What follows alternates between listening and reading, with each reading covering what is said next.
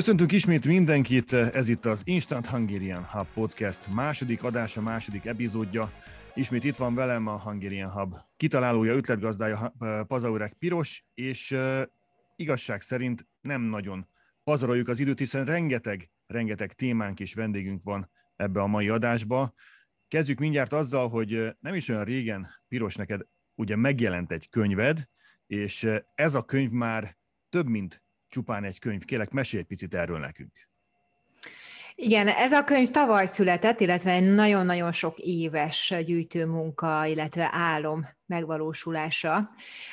Tavaly adtuk ki a hét tip az erős magyar közösség építéséhez Amerikában című könyvet. Azért beszélek többes számmal, hiszen több szakértőt is bevontam ebbe a projektbe.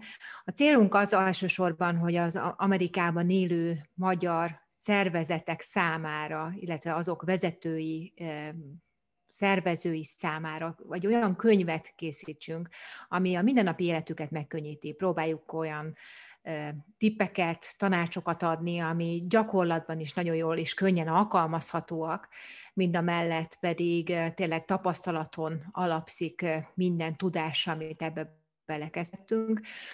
Nagyon fontosnak tartottuk azt, hogy ténylegesen végre egy olyan könyv szülessen, ami praktikus tanácsokat tud adni a hétköznapokra. Legyen az mondjuk éppen egy fundraising, vagy éppen legyen szó az önkéntes kérdésről, de alapos áttekintést tetszünk abban, abban is, hogy hogyan alakult ki Amerikában a magyarság közösségi élete, milyen történelmi lépések történtek ahhoz, hogy ahogy, ami ma, amiben ma élünk tulajdonképpen. Ugye legyen arról szó, hogy éppen New Jersey-be hogyan érkeztek magyarok, vagy Ohio-ba, vagy éppen hogy alakult ki, hogy 110 ezer magyar ö, került Floridába. És hogy tapasztalod egyébként, hogy hogy ez a könyv milyen fogadtatást kapott itt a diaszpora magyarság körében, illetve mit jelent az, hogy egy, egy közösségi akadémiát indítottatok ebből? Nagyon érdekes kérdés ez, hiszen a tavalyi év az egy picit speciális volt. Igyekeztünk egyébként rögtön picit. reagálni, egy picit igen. Egy, rögtön próbáltunk reagálni a könyvben arra is, arra vonatkozólag, hogy a COVID idején hogyan tudják szervezni a közösségi szervezetek életü, az életüket, a mindennapjaikat. Alapvetően azt érezzük, hogy az elérés a magyar közösségi vezetőknek most már sokkal jobb, érdekes mondom, pont az online világnak a hatására. És azt látom, hogy hogy Viszont a kommunikáció mindenképpen fontos, hogy feléjük tudjuk irányítani, nem csak a könyvön keresztül, hanem legyenek webinárok. Ezért tavaly két olyan webinár szerveztem, amiben alapvetően én próbáltam elmondani a könyvnek a alapjait, illetve az abban lévő praktikákat a gyakorlatban megmutatni vizuálisan is. És több visszajelzés alapján az derült ki, hogy nagy igény lenne egy, egy állandó sorozatra, amiben meg tudjuk mutatni tematikusan a közösségi vezetőknek, a szervezőknek azt, hogy hogyan tudják a hétköznapjaikat jobban szervezni a közösségen belül, akár az online világban is. Legyen szó ez például az első adásunk meg is történt, két nagyon jó szakértőt vontunk be, Margit Patricia Eszter, aki egyébként a társszerzője is a könyvnek, ő mutatott be egy prezentációt, hogy milyen úton, módon lehet a magyar szervezeteknek is pénzforráshoz jutni itt Egyesült Államokban, és nem csak állami támogatásokból, hanem saját egyéni fundok bevonásával, illetve egy könyvvizsgálót is bevontunk ebbe a beszélgetésbe, aki el tudta mondani, hogy miért érdemes érdemes non-profittá válnia egy szervezetnek, hogyan működik ez adó szempontjából, miként tud legjobban alkalmazkodni az adott non-profit a mindennapokhoz, illetve hogyan tudja a legegyszerűbben ezt megvalósítani, hogy minél kevesebb munkával járjon. A következő sorozatok viszont szó lesz a marketingről, szó lesz a szervezetfejlesztésről, az önkéntes kérdésről, és önmagában a rendezvény szervezés remélhetőleg hamarosan vissza fog térni a hétköznapjainkba, hogy azt milyen technikákkal és milyen trükkökkel tudják hatékonyabbá tenni. Ahogy Piros is említette, a 2020-as év az a koronavírus világjárványról és az emiatt megváltozott életről, normalitásról szólt.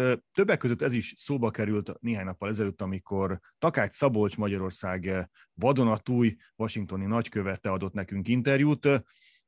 Nézzük meg most, hallgassuk meg most ezt az interjút, ez következik most.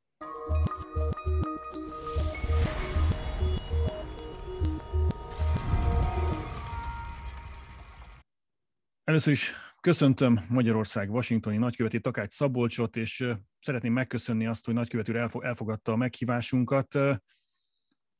Új év, új feladat, de számomra úgy tűnik, hogy nagykövet úrnak egy a, a, a nehéz diplomáciai helyzetek a specialitása is, hiszen a Brexitért felelős miniszteri biztosból lett washingtoni magyar nagykövet.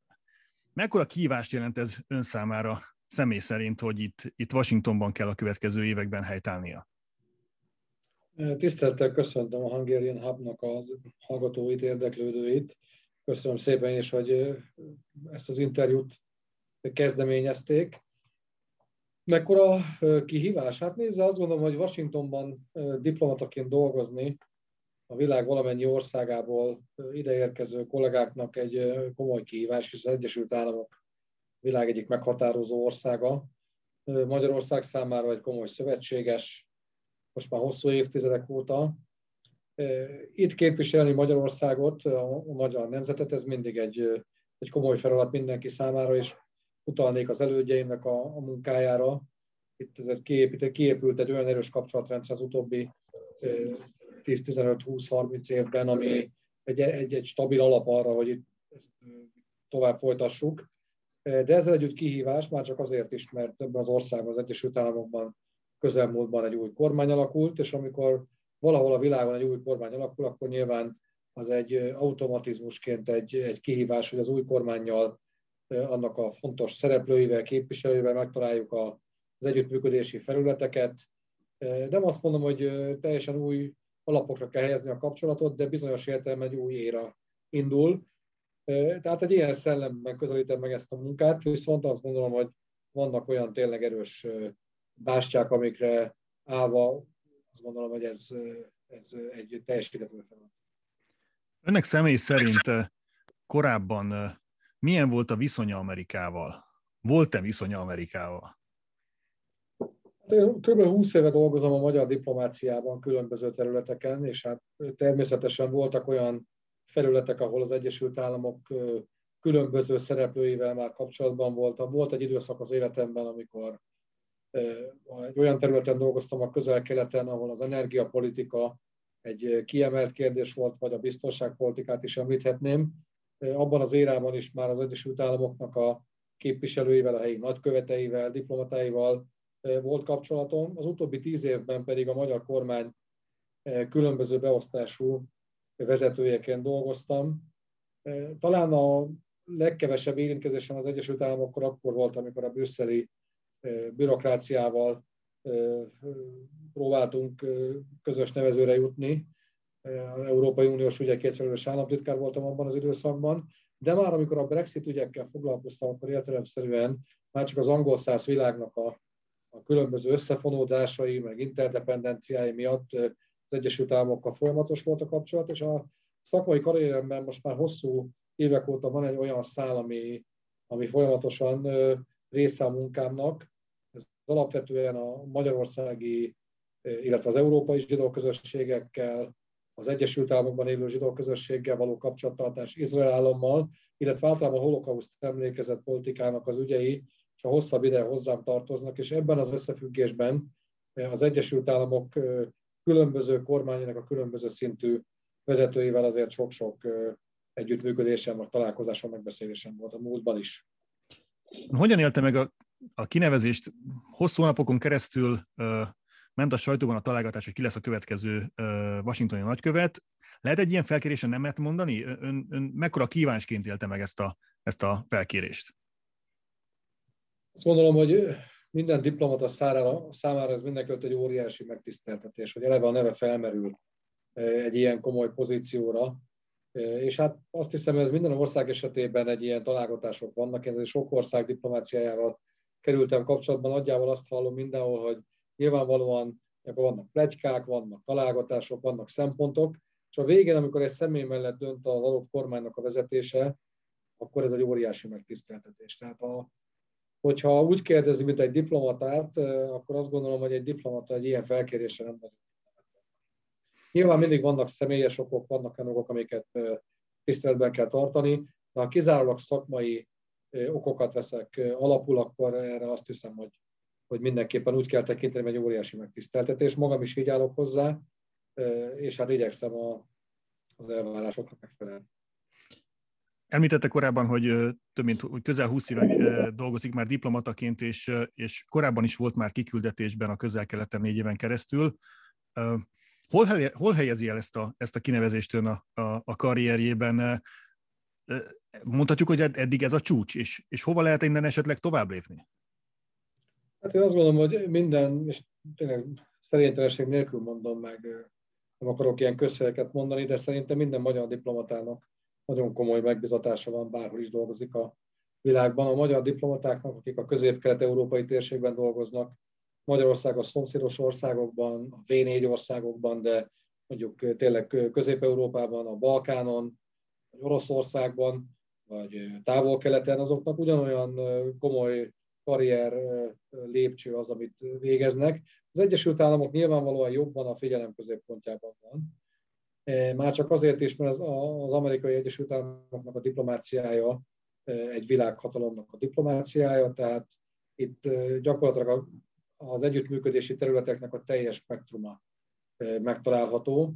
Az energiapolitikát már említettem, a biztonságpolitikát is mondhatnám, de legyen szó fejlesztéspolitikáról, kereskedelempolitikáról, vagy gazdaságpolitikáról. Tehát itt egy sokkal nagyobb spektrumon mozog az az együttműködési feladat, amit kontrollálni kell, amit át kell látni a maga összefüggéseiben.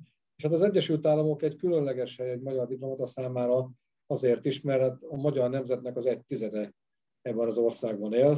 Tehát a magyar diaszpóra az egy olyan sajátos, különleges hozzáadott értéke ez a munkához, amely valamennyi országban a világon nyilvánvalóan nincs meg. Tehát nem véletlenül mondják, hogy persze egy diplomáciai karrier során az Egyesült Államokban dolgozni, az mindig egy kiemelt pozíció, ez bizonyára így is van. Én azt gondolom, hogy akkor áll az ember jól a munkához, hogyha kap egy feladatot, azt igyekszik jól elvégezni bármilyen feladat is. Ez most történetesen a Washingtoni nagyköveti poszt, de sok minden mással foglalkoztam már az életben. Fontos, hogy a, a, a mi karrierünkben az ember te tudjon tenni dolgokat, fel tudjon készülni egy új dologra, és hát mindig ott kell képviselni a hazától éppen van. De valójában az embernek a szíve, meg a gondolkodása, meg a logikája azért mindig Budapesten kell, hogy legyen, hiszen mi most Magyarországot képviseljük, a magyar kormányt, a magyar nemzetet, de nagyon megtisztelő ez a feladat természetesen. Milyen volt az ön fogadtatása Washingtonban? Milyen célkitűzésekkel érkezett Amerikába ön személy szerint? A célkitűzések azok viszonylag világosak. Azt gondolom, hogy Magyarország az Egyesült Államoknak a szövetségesi rendszeréhez tartozik. Az USA Magyarország szövetségese, a Magyarország az Egyesült Államok szövetségese. Nem csak a NATO keretekben, hanem van egy csomó olyan politikai kérdés, ahol azt gondolom, hogy mi hasonló módon tudunk gondolkozni.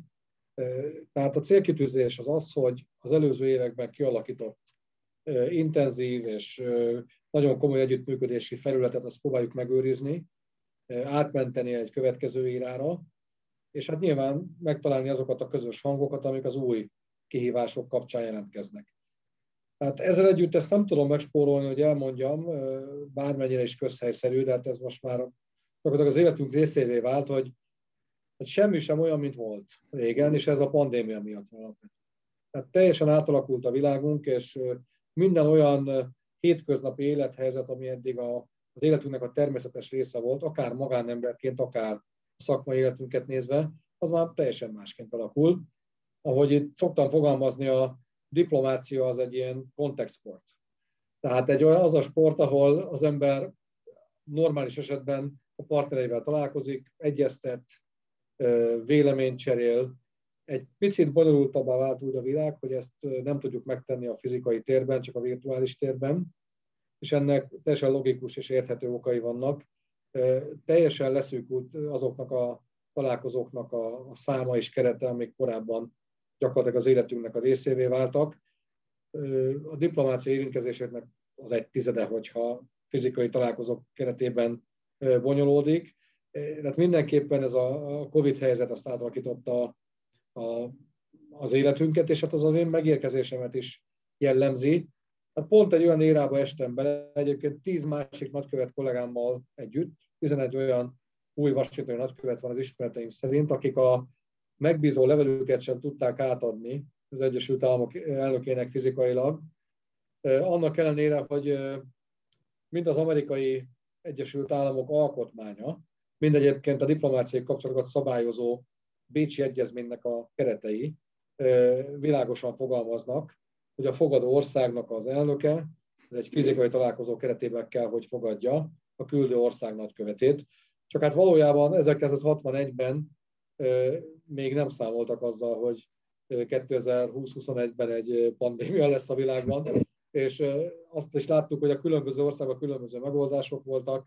Például Londonban a második Erzsébet királynő is egy Zoom találkozó keretében vette át a magyar nagykövettől a megbízó levelét. Ez egy nagyon komoly sajtó figyelmet kapott, pont a magyar nagykövet volt az, aki az első ilyen volt. Ilyen, ilyen értelemben a fogadtatás kicsit atipikus volt. És egy picit olyan furcsa is volt, meg egy kicsit szomorú, mert nyilván az Egyesült Államok elnökével mindegy, hogy hogy hívják, találkozni egy nagykövetnek, az egy különleges élmény. Hát ezt most pillanatnyilag egy, egy ilyen dokumentumcserével tudtuk megoldani. Meglátjuk, hogy hogyan alakulnak az elkezdkező hetek, a hónapoknak a fejleményei. Lehet, hogy valamilyen formában ez majd pótlásra kerül. Tehát ilyen értelemben furcsán fogadtak, de nem az Egyesült Államok, hanem a, a világhelyzet miatt volt furcsa. De természetesen már az amerikai kormánynak a különböző szintű miniszteri államtitkári képviselőivel az elmúlt hónapokban találkoztam, és hát majd meglátjuk, hogy hogy alakul az elkövetkező néhány hét. Reméljük, hogy egyre bőven azoknak a kör, akivel tudok személyesen egyeztetni.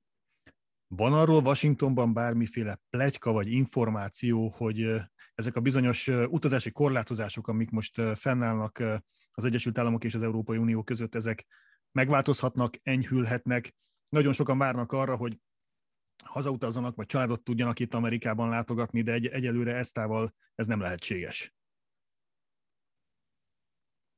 Hát a, amit el tudok mondani önöknek, hogy a, a jelenlegi járványhelyzetnek a, a statisztikáit figyelembe véve, az Egyesült Államok szabályozás, hogy február végéig nem terveznek kormányzati kiutazást, és nem is bátorítanak senkit, hogy az Egyesült Államokba utazzon.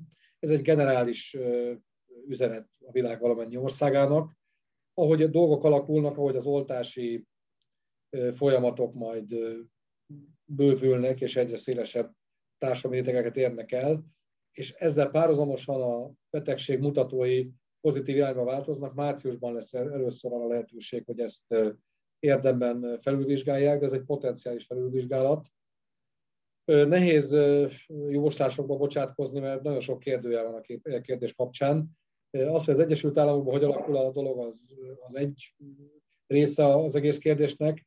Ugyanilyen fontos része, hogy Európában hogy alakulnak a dolgok, és attól, hogy önök is látják, Európában a legfontosabb dolog, azt gondolom, a legfontosabb politikai, társadalompolitikai egészségügyi kérdés az, hogy milyen ütemezéssel, milyen hatékonysággal tudják a társadalmakat beoltani a vírus ellen, és hát majd ennek az eredménye tükrében lehet felülvizsgálni a látogatásokat. Nyilvánvalóan most már benne vagyunk lassan február második felében, ebben az új évből is elmegy lassan kettő hónap, és még mindig nagyon nem látjuk a, az alagút végét. Én azt szoktam mondani, hogy elég, hogyha már az alagutat látjuk, aztán a végével majd foglalkozunk, de egy pillanatnyilag még az alagutat sem látom, nem hogy a végén a fényt Covid ügyben, majd meglátjuk, hogy alakul. Egy diplomata esetében mindig nagyon fontos kérdés, de most ebben a, ebben a koronavírus világjárványos időszakban meg aztán végképp, hogy a család önnel tartott Amerikába, vagy tervezik, hogy követik önt? Mi a, mi a családi döntés ezzel kapcsolatban? Hát, röviden annyit mondanék csak erről, hogy főleg az oktatási helyzetnek a bizonytalanságai miatt egyelőre még kérdőjelek vannak bennünk is. A három gyermekem van, mindegyik más szintű iskolába jár, az egyik épp most kezdte az egyetemet, a legkisebb még az általános iskolába jár, tehát attól is függ, hogy az Egyesült Államokban az iskolák hogyan nyitnak ki, illetve Magyarországon hogy alakulnak az oktatásnak a helyzete. Az általános iskola kivételével Magyarországon most egyelőre csak online oktatás, illetve itt az usa is. Ez majd döntően meghatározza, hogy a család melyik része hogyan tud csatlakozni. De nyilvánvalóan ez egy kihívás, de hogy látom, legtöbb európai kollégám, akiknél ilyen iskoláskorú gyerekek vannak, azok hasonló helyzetben vannak, ahol meg már nem iskoláskorú, hanem felnőtt gyerekek vannak, az meg megint egy más élethelyzet. Tehát pillanatnyilag ilyen szempontból is atipikus a, a dolog, majd meglátjuk, hogy hogyan alakul a járvány, de természetesen jó lenne, hogyha a családnak minél nagyobb része tudott csatlakozni, az attól is hogy tényleg ki hol, hol tud iskolába járni, ez egy abszolút személyes kérdés nyilván, tehát ez nem egy hivatali ügy, de valóban kihívással jár itt mindenkit ez a kérdés is. Nagykövet úr, ön az amerikai elnökválasztás után foglalt el új pozícióját, viszont arról kevés szó esett, hogy ön ott volt az, az új elnök beiktatásán, Biden elnök úr beiktatásán. Az elmúlt időszakban láttuk, hogy ezek a, ezek a beiktatások óriási nagy csinadattával szoktak általában zajlani. Mennyiben volt ez most idén más, mint, mint az elmúlt évtizedekben? Valóban én képviseltem a magyar kormányt a beiktatáson, de ez egyébként a normális menetrend. Mindig a nagykövetek képviselik az országot, ezzel kapcsolatban voltak különböző találgatások a magyar sajtóban is, de ezek általában alaptalan, picit inkább információ hiányból fakadó találgatások voltak. Idén is meghívták a nagyköveteket, és ezt részt vettek a beiktatáson. Nyilván a járvány miatt egészen különleges szabályokat vezettek be, Nyilván a fizikai távolságtartásnak a szabályai miatt is egy picit más volt, mint mondjuk négy évvel vagy nyolc évvel ezelőtt. Nagyon hideg volt egyébként, tehát ezt el tudom mondani személyesen, tehát ez egy, egy hideg, csípős januári nap volt, de politikai értelemben annyiban volt rendhagyó, hogy most kb. 100 valahány évvel, 1867 óta most fordult, ha jól emlékszem, most fordult először elő az, hogy a leköszönő elnök nem vett részt a beiktatáson. De ez senkit nem ért meglepetésként, hiszen Trump elnök úr ezt világosá tette a beiktatást megelőző napokban már. Ugye ennek alapvetően amerikai belpolitikai okai vannak, tehát ilyen szempontból ez furcsa volt, és hát a, a ceremóniának az egyébként nagyon katonás rendje abban az értelemben így megtört, hogy a most beiktatott elnök, illetve alelnök nem tudták kikísérni fizikailag a leköszönő elnököt a kapitóliumból. És volt még egy másik dolog, ami, ami elmaradt a szokásokhoz képest. Nem volt egy olyan díszvacsora, amit az új elnök tiszteletére adnak, vagy egy díszebéd, étkezés, ennek viszont a pandémia volt az oka. Egyébként annak rendje és módja szerint zajlott le az esemény. Nyilván nagyon szigorú biztonsági előírások meg előkészületeknek a keretében, hiszen két héttel azt megelőzően voltak olyan turbulens belpolitikai események itt Washingtonban, ami arra késztette a szervezőket, hogy a szokásosnál sokkal nagyobb biztonsági fegyelem legyen. A rendhagyó módon nagyon sok amerikai katona tartózkodott a városban, itt több ezer, több mint 20 ezer amerikai katona volt a kapitólium környékén. Egy sajátos élmény volt természetesen, de nagyon fontos, hogy a politikai protokollnak megfelelő módon Magyarország reprezentálta magát a beiktatáson. Picit megelőzött nagykövet úr, mert ez lett volna pont a következő kérdésem, bár időben egy picit megelőzte a beiktatást. Mennyire tapasztalták önök meg ott a fővárosban, mennyire zaklatta föl Washingtont, illetve a követség életét a január 6-ai események a kapitólium környékén? Egy olyan nap volt január 6-án, amikor elrendelték a teljes kiárási tilalmat, egy röpke fél napra, hogyha jól emlékszem. Tehát január 7-e reggeli volt kiárási tilalom. Azt követően az élet nagyjából visszatért a, a normális menetrendben, már amennyire a Covid-ot normálisnak lehet tekinteni. Nyilván a járvány miatt eleve sokkal kevesebb ember látható az utcán. Az éttermek nincsenek nyitva teljes körűen, tehát kevesebb ember mozog. Ilyen értelemben persze a beiktatás az egy kicsit felborította a rendet, akik ott a környéken laknak, mint ahogy én is egyébként, az a, megelőző, a beiktatás megelőző napokban és az azt követő néhány napban egy kicsit bonyolultabban tudtak közlekedni. 200 méterenként voltak olyan katonai ellenőrző pontok, ahol megnézték, hogy milyen célra hova megyünk, de szeretném itt elmondani egyébként, hogy ez rendkívül olajozottan működött, az amerikai rendőrök, katonák nagyon udvariasan kalauzoltak mindenkit a, tovább a, a, az útján de hát igazolni kellett lakcímkártyával, hogy ott lakunk. Tehát ennyiben volt változás. A Magyar Nagykövetség Washingtonnak egy olyan része helyezkedik el, ami távol van a belvárostól, tehát a mi hétköznapi életünket ilyen értelemben ez nem befolyásolta. Viszont az idei év abból a szempontból is különleges lesz a követség életében, hogy az idei, idén száz éves a magyar-amerikai diplomáciai kapcsolatok felvételének a, a, a története. Hogyan készül erre a, a, követség, mennyiben fogja ez meghatározni a 2021-es évi munkát? Mindenkinek az a legfontosabb, hogy méltósággal készülünk, hiszen száz évről kell megemlékeznünk. És ebben a száz évben nagyon komoly dolgok történtek. Nagyon sok olyan szereplője van a magyar történelemnek, az Egyesült Államok történelmének, és a két kapcsolatok történelmének, akik mindenképpen megérdemlik azt a tiszteletet, meg méltóságot, hogy úgy emlékezzünk meg rájuk, akik, mint olyan, olyan személyekre, akik hozzájárultak ahhoz, hogy a két országnak az együttműködése az minél szorosabb legyen. Nem szabad elfelejteni persze az elmúlt egy száz évben, hát majdnem fél évszázadig Magyarország egy kommunista diktatúra alatt nyögte az életét. Hát a második világháborút követően egészen a magyarországi politikai változásokig eltelt majdnem fél évszázad. Ebben a fél évszázadban is történtek fontos dolgok, természetesen. Hát egyrészt a 1956-os forradalom és szabadságharc, amely nyilvánvalóan a magyar diaszpóra életében is egy olyan esemény, amire nagyon sok szempont miatt nagyon komoly méltósággal, meg tisztelettel kell emlékeznünk, és ez az év, a 2021-es év ebből a szempontból is egy jubileumi év, hiszen 65 évvel ezelőtt történtek az események Budapesten, a Magyarország más részein. Tehát nem csak a 100 évet ünnepeljük meg, hanem visszaemlékezünk 56-ra is, az 56-os hősökre, azokra, akik az életüket adták 56-ban Magyarország jövőjéért, és hát természetesen az Egyesült Államokban nagyon sok olyan magyar diaszpora szervezet működik, akik nem véletlenül pont a 65. évfordulójukat ünneplik, hiszen 56-ban jöttek létre, amikor az 56-os magyar emigráció megérkezett az országba.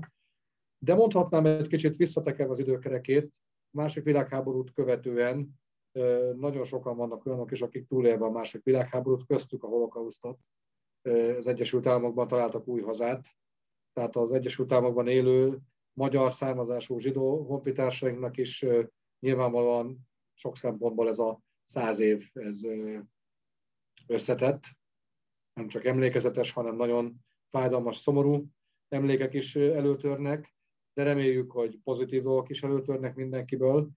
Beszélhetnék arról is, hogy az Egyesült Államok szolgáltatta vissza a magyar nemzetnek talán az egyik legfontosabb szimbólumát és az identitásunknak egy központi elemét, a magyar Szent Koronát. Ennek is megvan a maga története. De beszélhetnék a rendszerváltás követő évtizedről is, Magyarország csatlakozásáról a NATO-ba, amiben az Egyesült Államoknak nyilván volt szerepe 1999-ben, és itt az első világháborút követő évekről is érdemes megemlékeznünk, tehát a, a száz év az egy, egy turbulens száz év volt. Az egész világ számára nekünk magyaroknak is nagyon turbulens száz év volt, tehát egy nagyon átfogó rendezvénysorozattal kellene készülnünk, és készülünk is, Megint csak sajnos vissza kell utalnom arra, hogy a, a járvány miatt, illetve a fizikai kontaktusok hiánya miatt nagyon innovatívan kell ezt végig gondolnunk, hogy hogyan tudunk úgy megemlékezni, hogy ne, tőj, ne teljen az egy év úgy, hogy Magyarország nem tett meg mindent annak érdekében, hogy emlékezzen erre az egy évszázadra. Jövőre ez a lehetőség már nem lesz meg. Idén a száz év, jövőre már százegy év lesz. Ezt így kell így kell megközelítenünk, és hát nagyon reméljük, hogy az év második felében, vagy az év harmadik, negyedik, negyedévében már úgy alakulnak a dolgok, hogy, hogy meg tudjuk ünnepelni ezeket az évfordulókat. Október 23-a az év vége felé esik, illetve történelmileg hűek vagyunk, már pedig miért lennénk azok, akkor december hónapra esik az a dátum, amikor 1921-ben végül is a kapcsolatok formálissá váltak. Tehát van most egy jó tíz hónapunk még, de már készülünk, és hát nyilván március 15-e már itt kopogtak az asztalon, vagy az ablakon, vagy az ajtón. Lassan ott vagyunk március idusán, tehát ezt is figyelembe kell venni. Igyekszünk minél, minél szélesebb körülön megemlékezni, és hát nyilvánvalóan bevonva nem csak az Egyesült Államok más területén működő magyar külképviseleteket, hanem mindenek előtt a magyar diaszporának különböző képviseleti szervezeteit. Igen, erre lennék kíváncsi, hogy mit tapasztalt, említettem is, hogy hatalmas diaszpora magyar közösség van itt az Egyesült Államokban. Ön mit tapasztalt eddig az elmúlt hónapok során? Mennyire együttműködőek, hogyan, hogyan tudja a követség az ő munkájukat segíteni, illetve ők hogyan tudják esetleg a követség munkáját előmozdítani? Mik a tervek, tapasztalatok? Ezt nagyon sokrétűen tudjuk egymást segíteni, ez valóban egy kétirányú utca.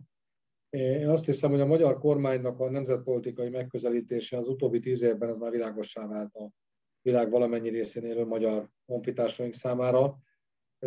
Tehát mi a világ valamennyi pontján élő magyar polgárért felelősek vagyunk, mi úgy gondoljuk. Mindenki, aki, akinek van magyar állampolgársága, de akinek csak magyar identitása van, az ugyanolyan fontos számunkra. És igyekszünk ezt így megközelíteni. Évek óta működnek olyan diplomaták a magyar külképviseletek, itt az Egyesült Államokban is, de máshol is a világon, akik a magyar közösségnek az ügyeivel igyekeznek foglalkozni. Egyrészt egy minél intenzívebb és minél, minél tartalmasabb, átfogóbb kommunikációs kapcsolati mechanizmust működtetni, tehát hogy magyarul igyekszünk odafigyelni a kérdésekre, kérésekre, és lehetőségeinkhez képest támogatni a magyar közösségnek az ambícióit. Ez a legfőbb ambíció persze a magyar identitásnak a megtartása, és mi pontosan tudjuk, hogy a magyar identitásnak a gerince a nyelvünk, amit beszélünk, hiszen etnikailag mi magyarok eléggé összetettek vagyunk, különböző nációjú családi hátterek vannak Magyarországon, a történelmi és egyéb okoknak a, az eredményeképpen.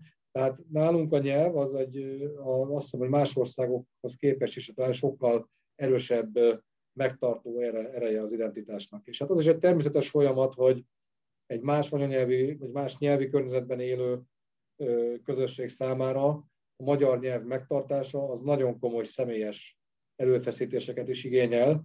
Tehát én magam is, magánemberként is emelem kalapon minden olyan szülő, meg nagyszülő, meg közösségi vezető, meg tanár, meg egyházi vezetőnek a, a, a teljesítménye előtt, akik különböző módon igyekeznek a gyermekeiknek, a közösség tagjainak, szűkebb vagy tágabb közösség tagjainak a, a nyelvi identitás megtartásban segíteni. Ez természetesen szándék kérdése is, de ahol megvan az erős szándék, úgy gondolom, hogy a magyar anyaországnak kötelessége, hogy ezt az erős szándékot tudja támogatni minden lehetséges olyan eszközállományjal, programokkal, ösztöndi lehetőségekkel, amik, amik a magyarsághoz kötik a diaszporában élő honfitársainkat. A történelem nagyon sokunkat, sokukat szakított el az anyaországtól, sokan élnek itt az Egyesült Államok, de a világ más részein is. Nekünk az a felelősségünk, hogy minden lehetőséget megragadva próbáljuk egy kicsit visszaadni azt nekik, amit a történelem elvettünk. Ha valaki szeretne magyar maradni, az nekünk a legkedvesebb üzenet, ami létezik. Nem vagyunk olyan sokan a világon, 15 millióan vagyunk magyarok, büszkék vagyunk azt gondolom a történelmünkre, ez egy nagyon mély történelem, mint ezer év, több mint 1100 év. Ennek a az eredményeit, ennek az 1100 évnek a produktumait. Azt gondolom, hogy meg kell őriznünk, és a változó világban, a globalizált világban, én azt hiszem, hogy ez egy hozzáadott érték, hogy mi egy olyan nyelvet beszélünk, egy olyan kultúrának vagyunk a képviselői, ami unikális, akárhogy is nézzük. És azt is látjuk, hogy a létszámunknál néha sokkal nagyobb mértékben járultunk hozzá, hozzá a világ alakulásához. Legyen szó tudományról, kultúráról, sportról, ami a kultúrának egy része nyilvánvalóan, gasztronómiáról. Tehát én azt szeretném, hogyha az Egyesült Államokban élő magyarok tényleg ezt a magyarságokat úgy tudják megélni, hogy ők szeretnék. Tehát nem nekünk kell megmondani, hogy hogy éljék meg a magyarságukat, nekünk figyelnünk kell arra, hogy kinek mi az igény.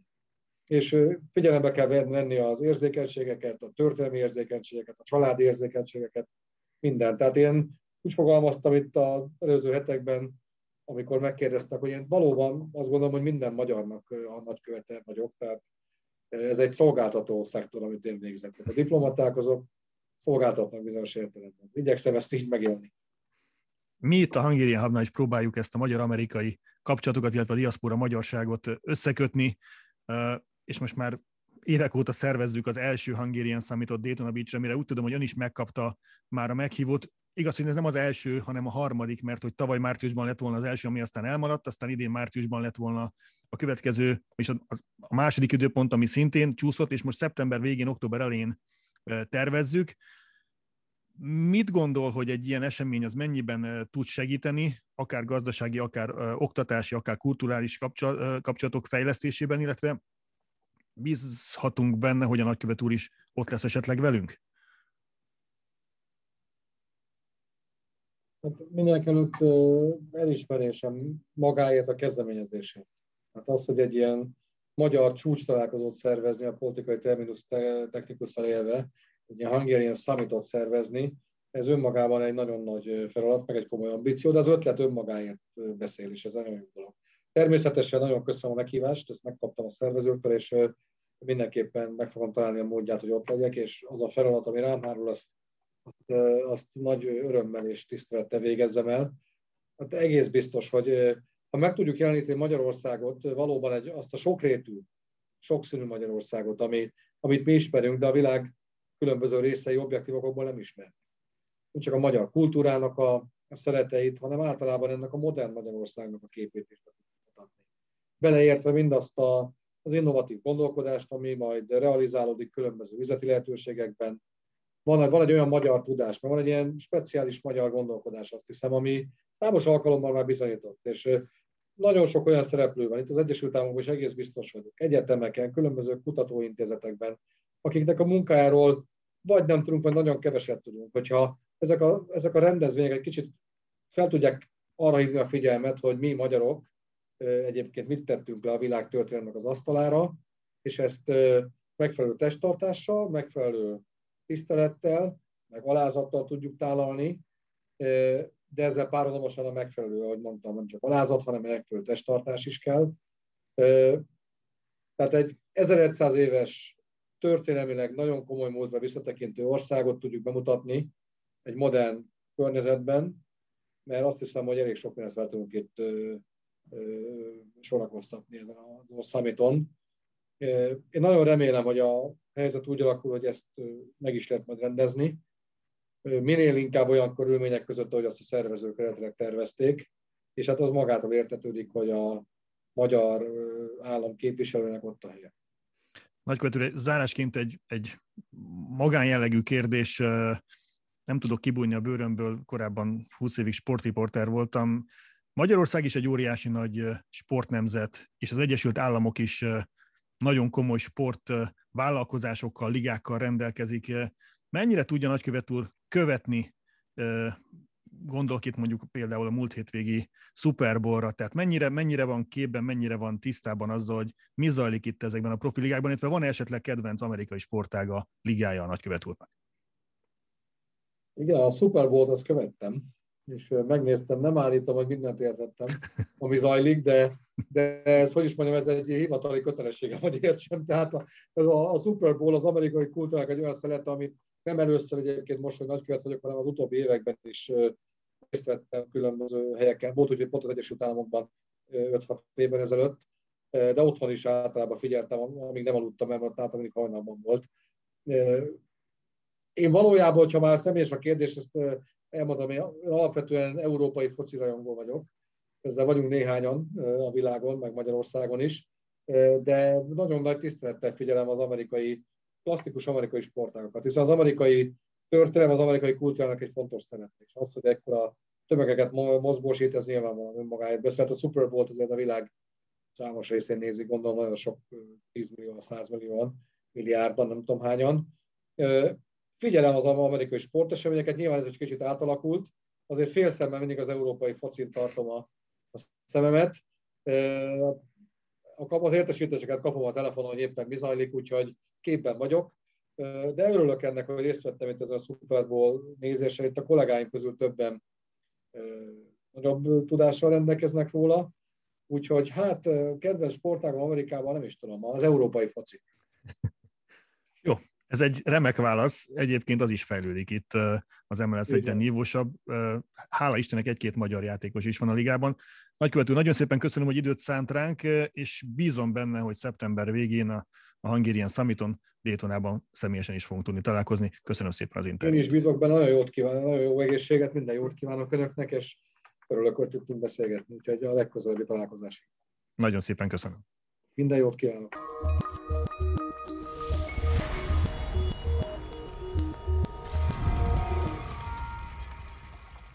Piros, Takács Szabolcs nem ismeretlen számodra, hiszen ha jól tudom, már több, többször is egyeztettetek vele. Mik a te benyomásaid az új nagykövetről? Szerinted mennyire lesz nehéz neki a, a munkája most Washingtonban? A koronavírusra gondolok itt elsősorban. Először is nagyon vártuk, hogy jöjjön az új nagykövetünk, hiszen eh, dr. Szabó László nagykövet úr tavaly áprilisban eh, ment vissza Magyarországra. Úgyhogy önmagába véve az, hogy van egy nagykövetünk újra, ez egy óriási öröm volt a magyar közösség számára. Azt gondolom, hogy egy tökéletes választás volt eh, Magyarország részéről, hogy őt delegálta ide az amerikai Egyesült Államokba, hiszen ő egy karrierdiplomata, óriási tapasztalata van, és arról nem is beszélve, hogy rendkívül nagy kapcsolati tőkéje van már itt jelenleg az Amerikában is, hiszen nagyon sokszor járt itt kint, ismeri a szereplőket, ismeri az egész rendszer működését. Azt gondolom, ez egy abszolút jó választásként fog bebizonyosodni, és arról nem is beszélve, hogy a magyar közösségek irányába, a magyarok felé való kommunikáció már önmagában véve elindult, ami nagyon-nagyon fontos, azt gondolom, az itt élő magyarok számára. Szóba került a, az interjúban a sport, és szóba került a Hungarian Summit is.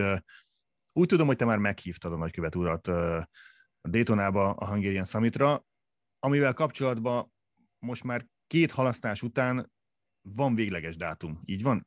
Reméljük, hogy végleges a dátum. Így van, reméljük, hogy most tényleg ez az év ez nem ismétli majd önmagát. Szeptember 30 és október 2-a között szeretnénk most megtartani ezt az eseményt. Szinte ugyanolyan formátumban, mint az előzőekben. Nyilvánvalóan próbálunk alkalmazkodni az adott lehetőségekhez, illetve az új helyzethez is, hiszen azért mégis ez az év még mindig tart, ami tavaly elkezdődött, ez a pandémiás időszakot próbáljuk úgy megoldani, hogy akár egy hibrid megoldás, megoldásban is gondolkodunk, tehát, hogyha valaki online szeretne követni minket, arra is adunk lehetőséget, illetve a fesztivál jellegét valamilyen szinten ki kellett vennünk a programsorozatból, így nagy koncerteket sem tudunk most biztosítani a nézők számára, hiszen azért mégiscsak egy nagyon kemény másfél-két éven leszünk túl akkorra már, így a biztonság az elsődleges, tehát ezt gondolom mindenki megérti, és nem is fog minket senki kározhatni emiatt a szakmai jellege fog ezek szerint akkor kidomborodni ennek, a, ennek az eseménynek. Ettől függetlenül három napban gondolkodtok, illetve, illetve a nagy közönség számára mik lehetnek azok a pontok, amik, amik csábítóak lehetnek arra vonatkozóan, hogy eljöjjenek Daytonával? Ez rendkívül fontos összefoglalni azt, hogy, hogy valóban a konferencia jelleg az ugyanúgy megmarad. Tehát ugye a csütörtök pénteki nap inkább a szakmának szól, közösségi vezetőknek, ezen kívül próbálunk olyan szakértőket bevonni, mint Floridából, illetve az Egyesült Államokról, akik tudnak segíteni a magyar ügyeknek, illetve egyfajta hidat tudnak képezni a két ország között, és ugyanúgy viszont is, tehát Magyarországról is nagyon sok vendéget várunk. És ami ugye a közönséget illeti, természetesen őket is szeretnénk kényeztetni olyan programokkal. Azt gondolom, hogy már a kulturálisan mindenki ki lesz éhezve arra, hogy olyan események lehetnek, legyenek részesei, amelyek számukra is földülést fog kínálni.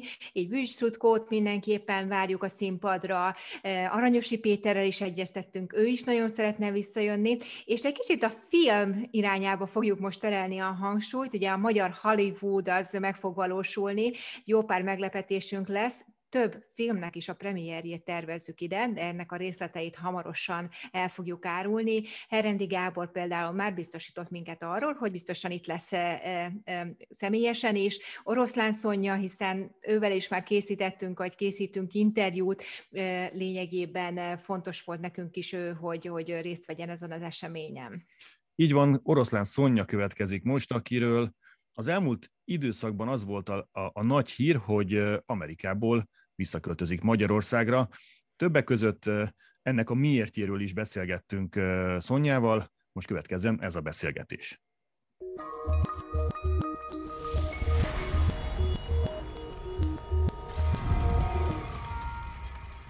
Újabb vendége folytatódik tehát az Instant Hungarian Hub podcast. Itt van velünk Piros, és természetesen itt van velünk Magyarország egyik legnépszerűbb színész, színésznője, színművésze Oroszlán Szonya, aki most Filadelfiából jelentkezik be. Szia Szonya, köszöntünk is nagyon szépen, köszönjük, hogy elfogadtad a meghívásunkat. Még éppen elcsíptünk, ha, ha jól tudom, itt Amerikában, hiszen nem olyan régen azt láttam a közösségi médiában a, a te profilodon, hogy hazaköltözöl. Sziasztok, köszönöm a meghívást. Szia, Piros! Szia, Szonya! Már nagyon vártunk. Ja, én is nagyon jó látni benneteket, még ha így is, de jó. Így van. Uh, igen, utolsó pillanatok, mert uh, és most mondanám, hogy felkapom a komputert, és körbemutatom a teljesen üres lakásomat, amiben gyakorlatilag egy ágy van, mert most így, így, így nézek ki. Kicsit hazaköltözöm Magyarországra, egy időre, úgyhogy kijöttem összepakolni, meg eladni a dolgokat, és egy picit itt, itt lezárni. Hát lezárni nem, mert ide dolgozom, csak online marad, úgyhogy most egy picit lehetőségem van hazamenni egy időre azért egy kicsit vegyes érzelmekkel fogadjuk ezt a hírt azért, mert ugye nagyon örültünk, hogy itt vagy, és hogy nagyon kommunikatív vagy, legalábbis az amerikai magyarok irányába, de természetesen, amit beszélgettünk is korábban, hogy volt azért a terveid között az, hogy hazaköltözöl. Ez igazából a vírushelyzet hozta most ezt a lehetőséget, vagy igazából az időzítés már éppen ideje volt annak, hogy alapvetően menjél? Mind a kettő. Azt gondolom, hogy a vírus azért nagyon nagyban hozzájárult ahhoz, hogy az ember úgy kicsit átgondolja a dolgokat, meg, meg fölállít egy fontossági sorrendet. Ugye a prioritások azért teljesen másképp alakultak most. Nyilvánvalóan fontos volt nekem, otthon vannak a szüleim, egyke vagyok, otthon van a kutyám, a lovam, akiket azért sűrűn három-négy havonta látogattam, de de most májusban hazamentem egyébként tavaly, hogy picit ott leszek nyáron, és a pandémia miatt úgy alakult, hogy a munkám online lett, amit itt kint csinálok, úgyhogy, úgyhogy maradtam otthon, és az az igazság, hogy olyan jól el voltam a kis családi burkomban, meg az állataimmal, meg barátokkal, hogy, hogy úgy jól esett ott lenni. És akkor ez picit úgy megerősítette azt, hogy lehet, lehet, hogy most egy kicsit ott kell lenni. Picit menjünk vissza az időbe. Én négy éve jöttem, négy éve jöttünk ki, és te akkor már, már javában itt voltál Amerikában, de én nem annyira emlékszem, hogy ez túlságosan nagy hírverés kapott volna, hogy, hogy te elhagytad az országot és kiköltöztél Amerikába. Mi volt, a, mi volt az, a, az, a, az az ok, mi volt az a, az a lökés, ami aztán elindított téged Amerika irányába, és itt tartott öt éven keresztül? Gondolom, hogy elhagytam volna az országot. Egyrészt azért, mert Amerika gyerekkorom óta jelen van az életemben, az én édesanyám itt kint járt általános iskola egy részében, meg gimnáziumban egy pár évet, úgyhogy én születésemtől beszélek angolul, mert anyu angolul beszélt hozzám. Tehát eleve ez a két nyelvűség, amivel felnőttem. A családunk fele kint él Amerikában, nagyon sokan, testvéreim is Kaliforniában élnek 20 éve, azt hiszem lassan, és én állandóan jöttem, mentem, engem küldtek ki, hogy a nyelvet fönn tudjam tartani, küldtek ki nyári kurzusokra, iskolákba, babysittelni, táborokba, úgyhogy ez mindig jelen volt, úgyhogy ez nem úgy nézett ki nálam, hogy és akkor elmegyek Amerikába, és önmegvalósítok, hanem eljöttem egy olyan országba, ahol, ahol szintén nagyon otthon tudom érezni magam, és Philadelphia többek között azért volt a választásom, mielőtt gondolom ezt is megkérdeztétek mindenki ezt kérdezi tőlem, hogy miért Philadelphia, mert itt van két nagynéném, és itt is azért van család, és az, az, az azért nagyon fontos, hogy legyen az embernek egy jó kis megbízható, biztonságos háttere. Abszolút ö, érthető az indok, illetve hát a nagy idétet is ismerjük, hiszen ő is most már tiszteletbeli konzulként aktívan részt vesz a magyarok életében fent. Az lett volna a kérdésem, hogy alapvetően miért volt a választásod az, hogy, hogy ezzel fogsz itt foglalkozni, amit most teszel? Mondja egy pár szót tulajdonképpen, hogy mit is csinálsz. Jó, még visszatérve gyorsan nem válaszoltam Andisnak arra a kérdésre, hogy mi volt a lökés. A lökés az volt, hogy most kijöjjek hosszabb időre, nem csak egy nyárra, vagy egy kurzusra, vagy egy tanfolyamra, vagy csak úgy látogatóba, hogy én gyakorlatilag a színművészeti, ahogy befejeztem, elkezdtem dolgozni, és olyan intenzíven dolgoztam egy olyan 15 évet, 20 évet majdnem egy huzamban, hogy muszáj voltam egy picikét megállni, és ha otthon maradok, akkor nem tudok nemet mondani dolgokra, úgyhogy úgy gondoltam, hogy egy picit át, áthelyezem a, a székhelyet, és akkor, akkor itt, itt egy picit tudok lenni, megállni, átgondolni az életemet, dolgokat, picit lelassulni. Így is jártam haza, egyébként a Mary Poppins csináltam még három éven keresztül, jártam vissza az blokkokba, játszottam a Madách Színház, de vállaltam nyáron, forgattam filmeket, tehát azért úgy félig ott, félig itt voltam, de attól, hogy itt voltam, és most tudok válaszolni piros a kérdésedre, hogy azért itt, én itt szerettem volna kipróbálni olyan dolgokat is, amiket nem csináltam még. Ebb, elvégeztem egy két éves állatorvos asszisztensét, elkezdtem dolgozni állatkórházban, azt nagyon szerettem, csináltam is volna, ha nincs olyan röhelyesen kevés fizetés, hogy abból gyakorlatilag az albérletet nem lehet kifizetni, úgyhogy sajnos mellette el kellett vállalnom más munkákat, és így jött be a képbe ez az úgynevezett standardized patient pozíció, amit előszeretettel vállalnak színészek, művészek, zenészek, akiknek olyan a, a, a munkabeosztása, hogy muszáj nekik egy flexibilitás. És ez egy olyan meló, hogy mi eljátszuk a betegeket, azzal vizsgáztatjuk és tréningezzük az orvostanhallgatókat, hogy ilyen szituációs helyzetgyakorlatokat kreálunk nekik, attól függően, hogy hányadéves, milyen a hallgató, ez az egész orvosira, tehát a szemésztől a nőgyógyászig, a, pszicho, a pszichoterápia, a nővérképzés, a fizikoterapeuta, minden. És utána mi kiértékeljük őket, és kapnak egy feedbacket, Úgyhogy ez egy nagyon hasznos dolog nekem is, mert én is azért akkor így belelátok az orvosiba, az állatorvosi tanulmányaim mellett, tehát nagyon jó jön nekem. Nagyon tanítani mindig nagyon jó, ez kicsit olyan, mint egy tanítós, mert azért a feedbackben az ember tud mondani nekik hasznos dolgokat, és, és így, hogy most online van, most gyakorlatilag chat szobákban csináljuk ezt az egészet, és és, és tulajdonképpen a nagy részét meg lehet csinálni, ami, ami ugye szóba zajlik. Tehát nyilván az, amikor nekik egy következő lépés mondjuk megvizsgálni egy beteget, azt majd csinálják akkor, amikor mindenki visszamegy élesbe. Mennyire nehezen született meg a két döntés? Az, hogy kicsit átteszed a székhelyed ide Amerikába, és az, hogy most akkor veszek egy nagy levegőt, eladok mindent a lakásomból, és, és visszamegyek Magyarországra. Ez mennyire volt Mennyire jött nálad könnyen? Milyen típus vagy te ebből a szempontból? Hú, erre mondanák a barátaim, hogy a Szonya az, aki a buli közepén föláll, és elmegy, mert ahhoz van kedve, és nem lehet visszatartani. Ez minden másra jellemző. Én, ha valamit eldöntöttem, akkor ezt másnap megcsinálom. Tehát ez nálam nem úgy néz ki, hogy hogy legyen, mit csinálj. Jó, azért egy kicsit vívódok, mert nyilván ezek azért nagyobb döntések, mint hazamenni egy buliból, de, de általában elég határozott tan döntök, és megmondom őszintén, hogy én nagyon hallgatok az én, az én kis belső órámra, és, és ha az azt jelzi, hogy, hogy most ideje van valami váltásnak, vagy, vagy, vagy valami, valami felé húz a szívem, akkor nem nagyon szoktam sokat gondolkodni. Engem az érdekelne, hogy van a teljesen kreatív részed, és hogy mellett ez a nagyon szuper, racionális vonal. Ezt hogy tudod ezt a kettőt összeegyeztetni? Hiszen egy állatorvosnak, illetve egy állatorvosi asszisztensnek azért nagyon-nagyon oda kell fókuszálni, és azért a kreativitás sok esetben nem tudod úgy használni, mint mondjuk a színpadon.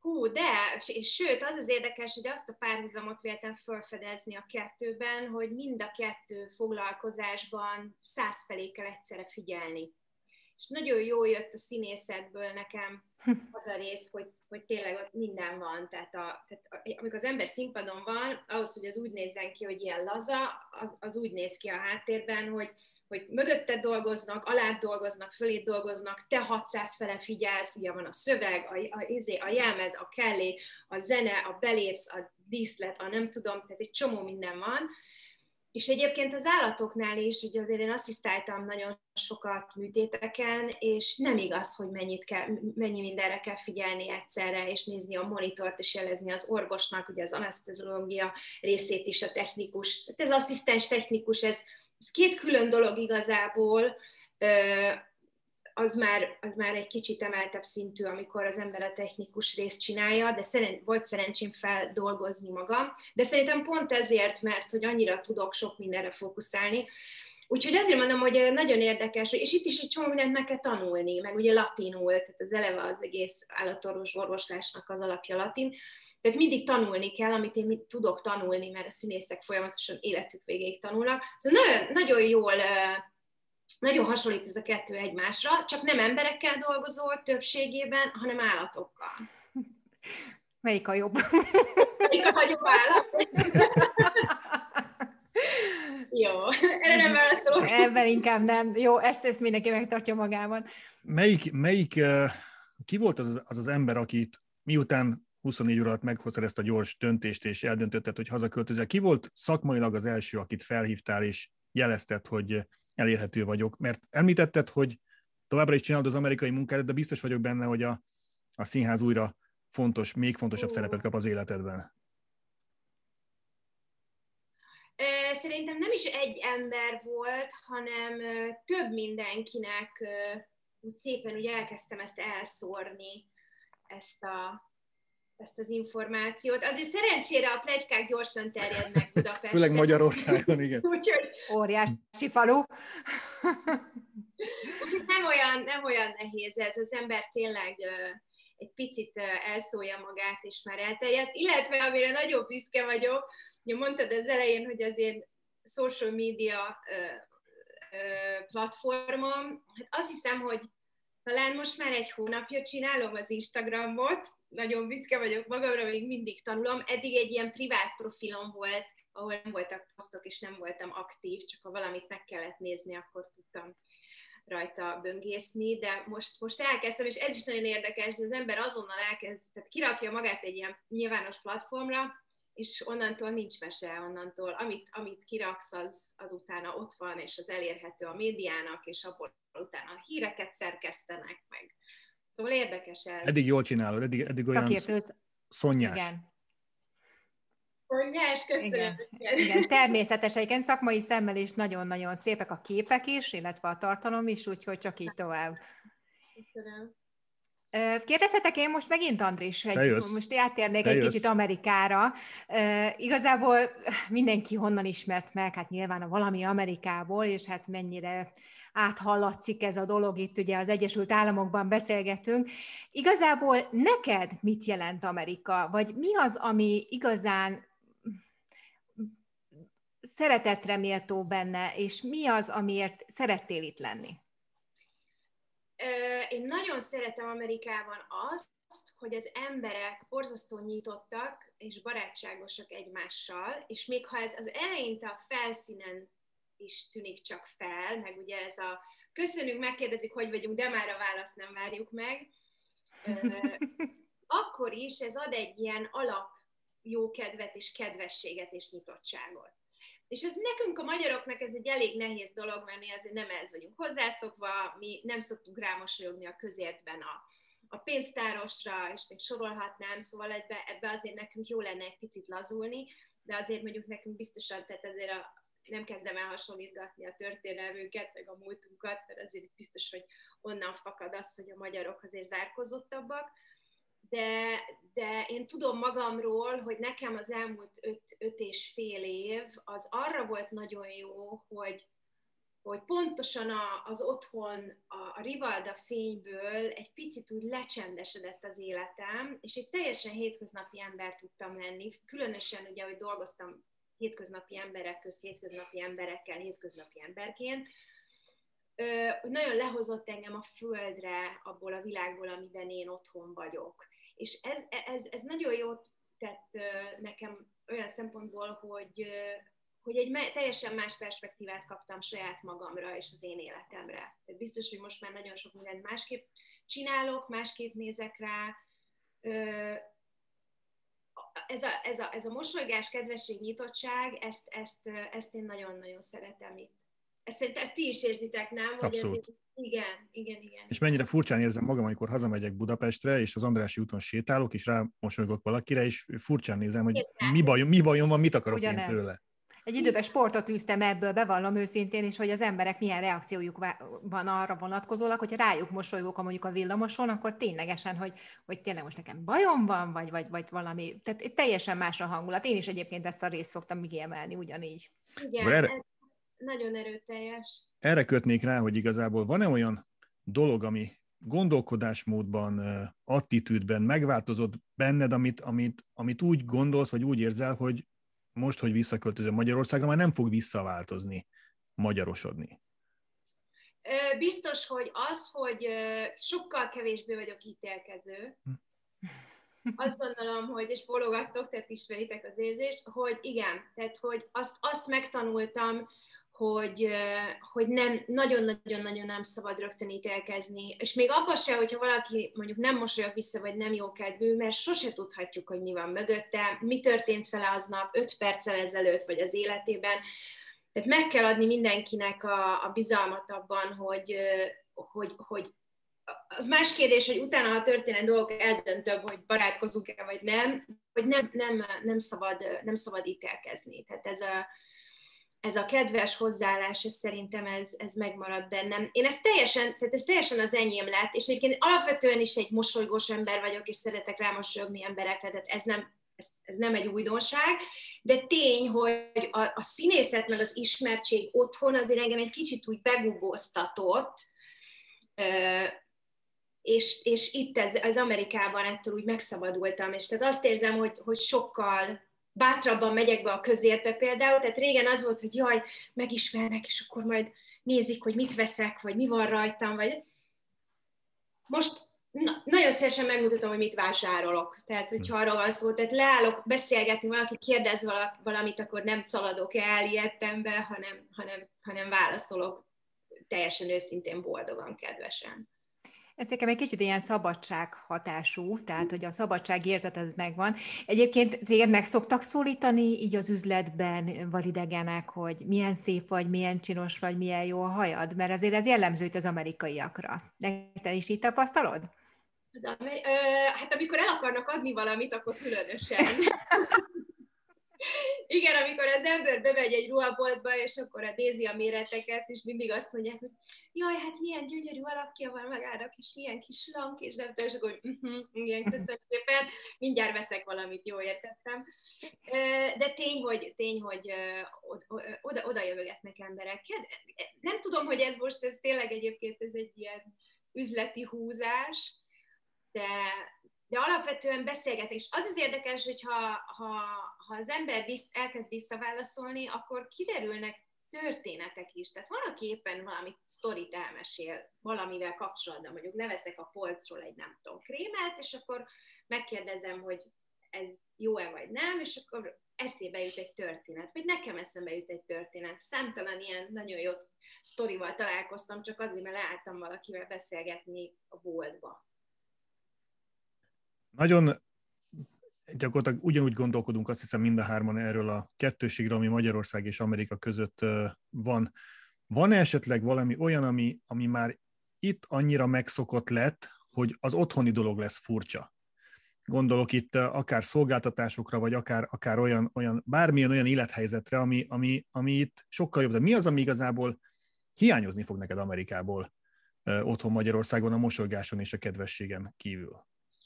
megmondom őszintén, hogy a, amit én itt nagyon szerettem csinálni, ez az online vásárlás és visszavitel, és ráadásul kérdés nélkül visszavétel, vagy visszaküldés. Mint a feleségemet hallanám. Hát most mit mondjak, ez így ilyen dolog. Csatlakozom. Ne, ennél bármit, tehát az, hogy ülök, veszek valamit, és mire ideér meggondolom magam, akkor postafordultával csak leviszem, visszarakom a dobozba, rárakom a kis cetlit, nem kell fizetnem, nem kell elmozdulnom otthonról, nem kérdezik meg, hogy mi van. Szóval ez, ez, ez nagyon fog hiányozni, mert, mert itt még azért nagyon sok cég van már egyébként, aki ezt tök jól csinálja otthon, de azért, azért ennek a, a flott rugalmasságánál, de hát azért, mert ők már 20 évvel ezelőtt is ezt csinálták egyébként, tehát ez a házhozszállítás azért ez itt mióta megy. De ráfűzök, igazából a másik dolog, ami, ami ennél még talán még szembetűnőbb a különbség, ha személyesen kell visszavinned egy boltba egy terméket, itt gondolkodás nélkül visszaveszik, Magyarországon pedig gondolkodnod kell, sztorit kell kitalálni, meg három napod van, hogy visszavidd, és hogy azon ki vagy, akkor már nem is állnak veled szóba, tehát hogy ez a része is nem csak online, de akár a, a személyes vásárlásnál is fennáll, igaz? Hát persze, nagyon-nagyon nehézkes az, amikor uh, magyarázkodnom kell, hogy hát meggondoltam magam, hát van ilyen, nem? Meg, megrendelem, mert éppen akkor rájött az öt perc, és mire megjön, nem kell. De hát ilyen van, akkor de hát elvileg, mert ugye az van, hogy itt Amerikában azért a vásárló, az ilyen vásárló, hogy mondják ezt, fogyasztói, fogyasztói Védelmi. társadalom, fogyasztói, ja, igen. fogyasztói társadalom, igen. Központban van a, az, akinél a pénz van, és és szó nélkül, szó nélkül mindent megtesznek akkor, hogyha ha tényleg te, te fizetsz és lerakod a pénzt, és az azért ez egyszerűvé teszi. Én nem mindig szeretném megmagyarázni, hogy miért nem kell valami nekem, és ráadásul nem akarom megbántani őket, tehát lehet, hogy azért nem kell, mert mondjuk nem tetszik. És akkor, de egyébként az is jó, hogy ilyen opció is van, tehát amikor kitöltöm online, hogy mondjuk miért cserélem vissza, mert van olyan, akkor oda van írva, hogy nem tetszik, meggondoltam magam, más a színe, mint a fotón, tehát megvan az opció nem kell kitalálnom semmit. Szerintem egy külön podcastet kellene csinálnunk a copyolásról. Ez egy külön téma. Egyébként egy zseniális tényleg Amerikában ez a dolog, hogy ugye úgy gondolják, hogy ha visszaviszed, visszaveszik, vissza fogsz menni máskor is, és vásárolsz sokkal többet. Tehát ez az egésznek az egyszerű mentalitása, és nem gyomorgölcsel kell visszavinni, hogy nagyon a bevizsgálás után azt a ruhadarabot visszaveszik, vagy nem. Ennyire egyszerű az egész. Ez a gazdaság Amerikában. Igen. Ez így van. Piros? Igazából majd a végén lesz nekem még három Jó, fontos akkor, kérdésem. Akkor nekem viszont van egy fontos kérdésem még. Azt mondtad, hogy csinálni fogod a munkádat online Magyarországról. Tehát e, ez a része tiszta, viszont mik a tervek otthon, színház, filmvonalon esetleg?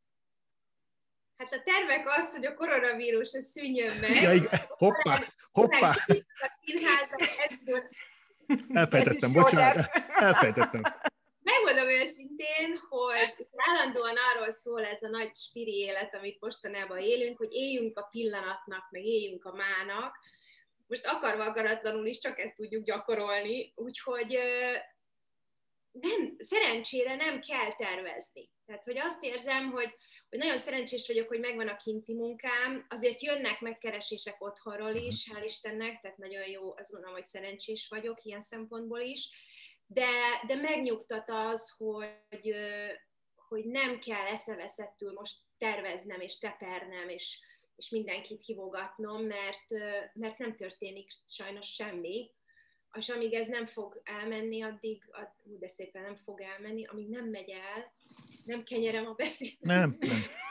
nem baj, nem baj. Nem tudom, Van hogy másik munkád. Ezek az, amit az anyukám majd megnézi, és akkor kislányom, nem fogadunk, igen, ez a, a magyar fogalma. Már elszoktam már, ez az öt és fél év itt Amerikában.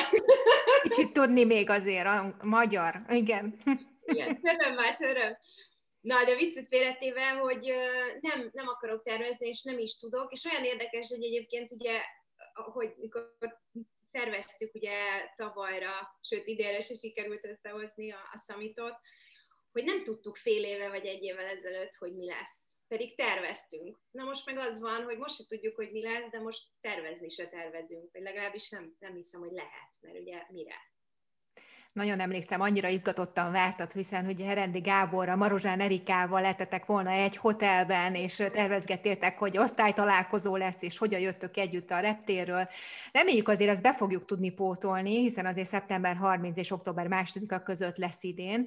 Akárhol is lesz el, biztosan várunk téged is, és hát ez a magyar Hollywoodot szeretnénk azért megvalósítani, sőt, már Herendi Gáborral is dolgozunk azon, hogy valami nagyon nagy dolgot mutassunk be a magyar közösségnek itt Amerikában. Piros, Jó, te kérdéseid jönnek.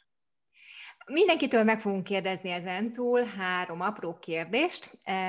Az elején ezt már így említettem is, hogy miről lesz szó. Az egyik kérdésem, hogy mi a kedvenc színed? Kék. Jó, ezt csak így konstatáljuk. Nem tudom, hogy ezzel kapcsolatosan bármilyen választ vagy, vagy értékítéletet kell mondani.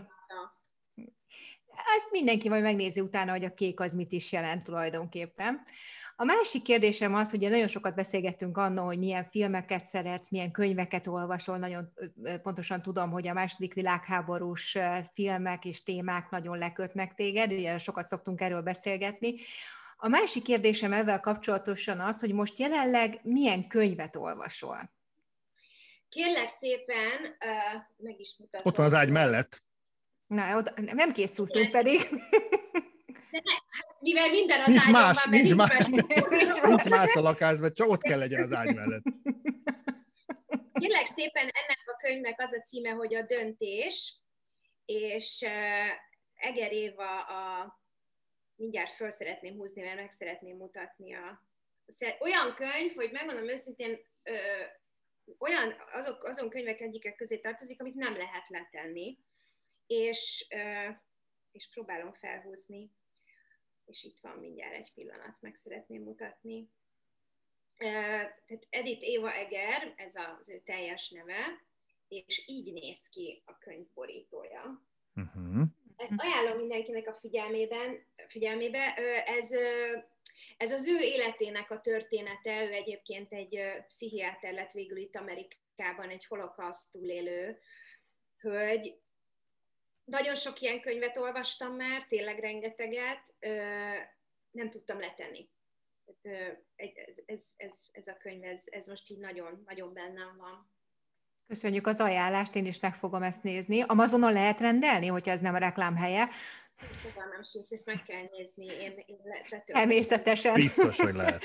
Biztos, hogy. És a harmadik utolsó kis kérdésem, ami a te esetedben egy kicsit furcsán fog hangzani, macska vagy kutya? Hát mind a kettőt kéne mondanom, de hát kutya. Hát egyértelműen kutya. És miért? jobban szeretem a, az, együttmű, az együttműködésüket. A macskák, a macskák vannak, és lehet, lehet, lehet néha a kedvük bejárni, és ha éppen nekik van kedvük hozzá, akkor együtt lehet működni, de a kutya egy mindig, mindig, mindig ott van, mindig lehet rá számítani, mindig az első dolog az, hogy, hogy a gazdival lehessen valamit csinálni. Szóval, utolsó kérdés a részemről. Előre elnézést kérek a rossz szóviccért, de muszáj feltennem, és kettős értelme is van a kérdésemnek. Lesz még oroszlán Szonya számára valami Amerika? egyik, egyik, egyik válaszom az, hogy nem, a másik válaszom az, hogy igen. Na de melyik, melyik? Ezt, ezt, már, ezt már mindenkire rábízom. Ne! Oké, okay, oké, okay. köszönöm szépen. Hát, jó, jó, de elárul. Jó, akkor a Herendige nem lesz valami Amerika 4. Wow. Hmm. Ezzel a rossz hírrel búcsúzunk. Én még jövök ide-vissza, az biztos, sokat, úgyhogy az nem kérdés, de, de valami Amerika négyet nem tervezünk uh-huh. már. Én, hölgyek, órákig tudnék veletek beszélgetni, de azt hiszem, hogy itt az interjú vége. Szóval nagyon szépen köszönjük, hogy, hogy rendelkezésünkre álltál. Jó utat kívánunk haza, és duplán is visszavárunk egyrészt a Summitra, másrészt pedig ide Amerikába úgy általában, úgyhogy köszönjük szépen is. Szia! Köszönöm. Nagyon köszönjük! Sziasztok! Szia! Köszönjük!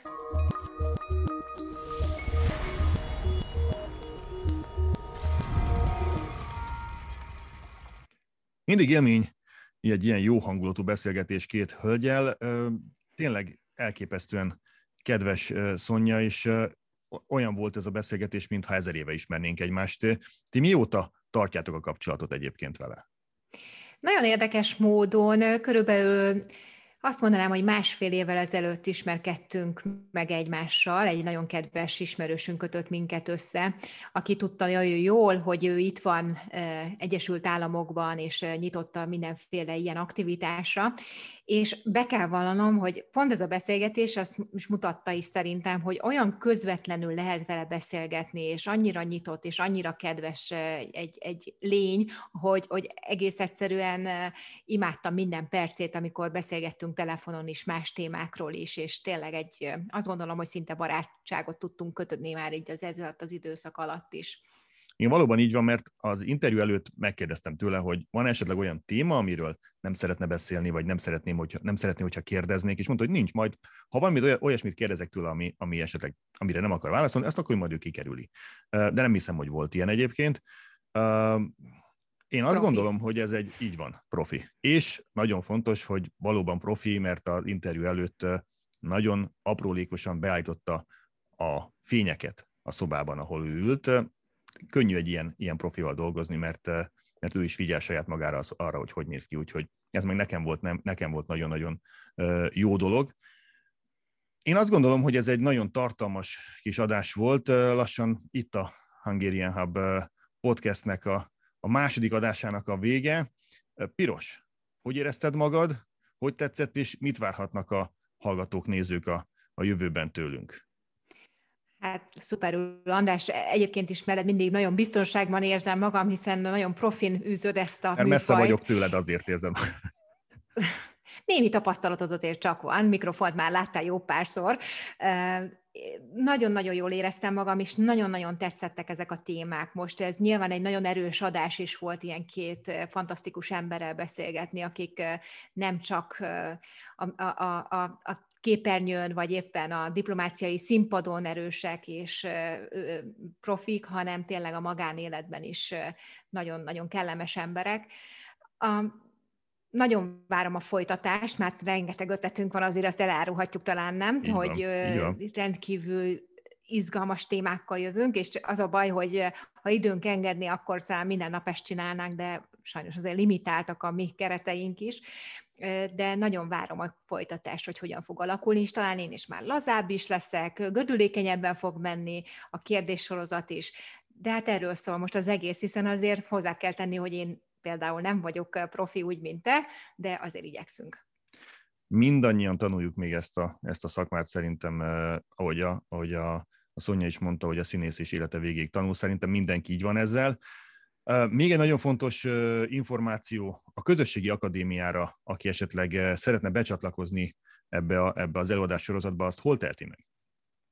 Köszönöm szépen, hogy említett tényleg nagyon fontos információ. Először is mindenkit biztatunk, ugye, hogy a Hungarian Hub oldalára látogasson el, és folyamatosan kövesse nyomon, hogy mi történik ott, hiszen állandóan új blogokat, bejegyzéseket teszünk föl. De a Hungarian, Hungarian Hubon belül pedig a projektek alatt meg fogja találni a közösségi akadémiának a részleteit, és ott tud regisztrálni. Nem baj, hogyha lemaradt az első adásról, a regisztrálóknak, az előző adásoknak, a, illetve webináriumoknak az anyagait is ki fogjuk természetesen küldeni. Szuper, nagyon szépen köszönöm, hogy Piros ismét uh, itt voltál velem, és, és várlak legközelebb is. A, a podcastkukachungarian.com e-mail címre várjuk az ötleteket, hozzászólásokat, véleményeket, és kövessetek minket mindenféle közösségi média felületeken, illetve a Hungarian Hub YouTube csatornáján is, ahol ezt az adást is láthatjátok majd. Köszönjük szépen a figyelmet, jövünk legközelebb is, sziasztok!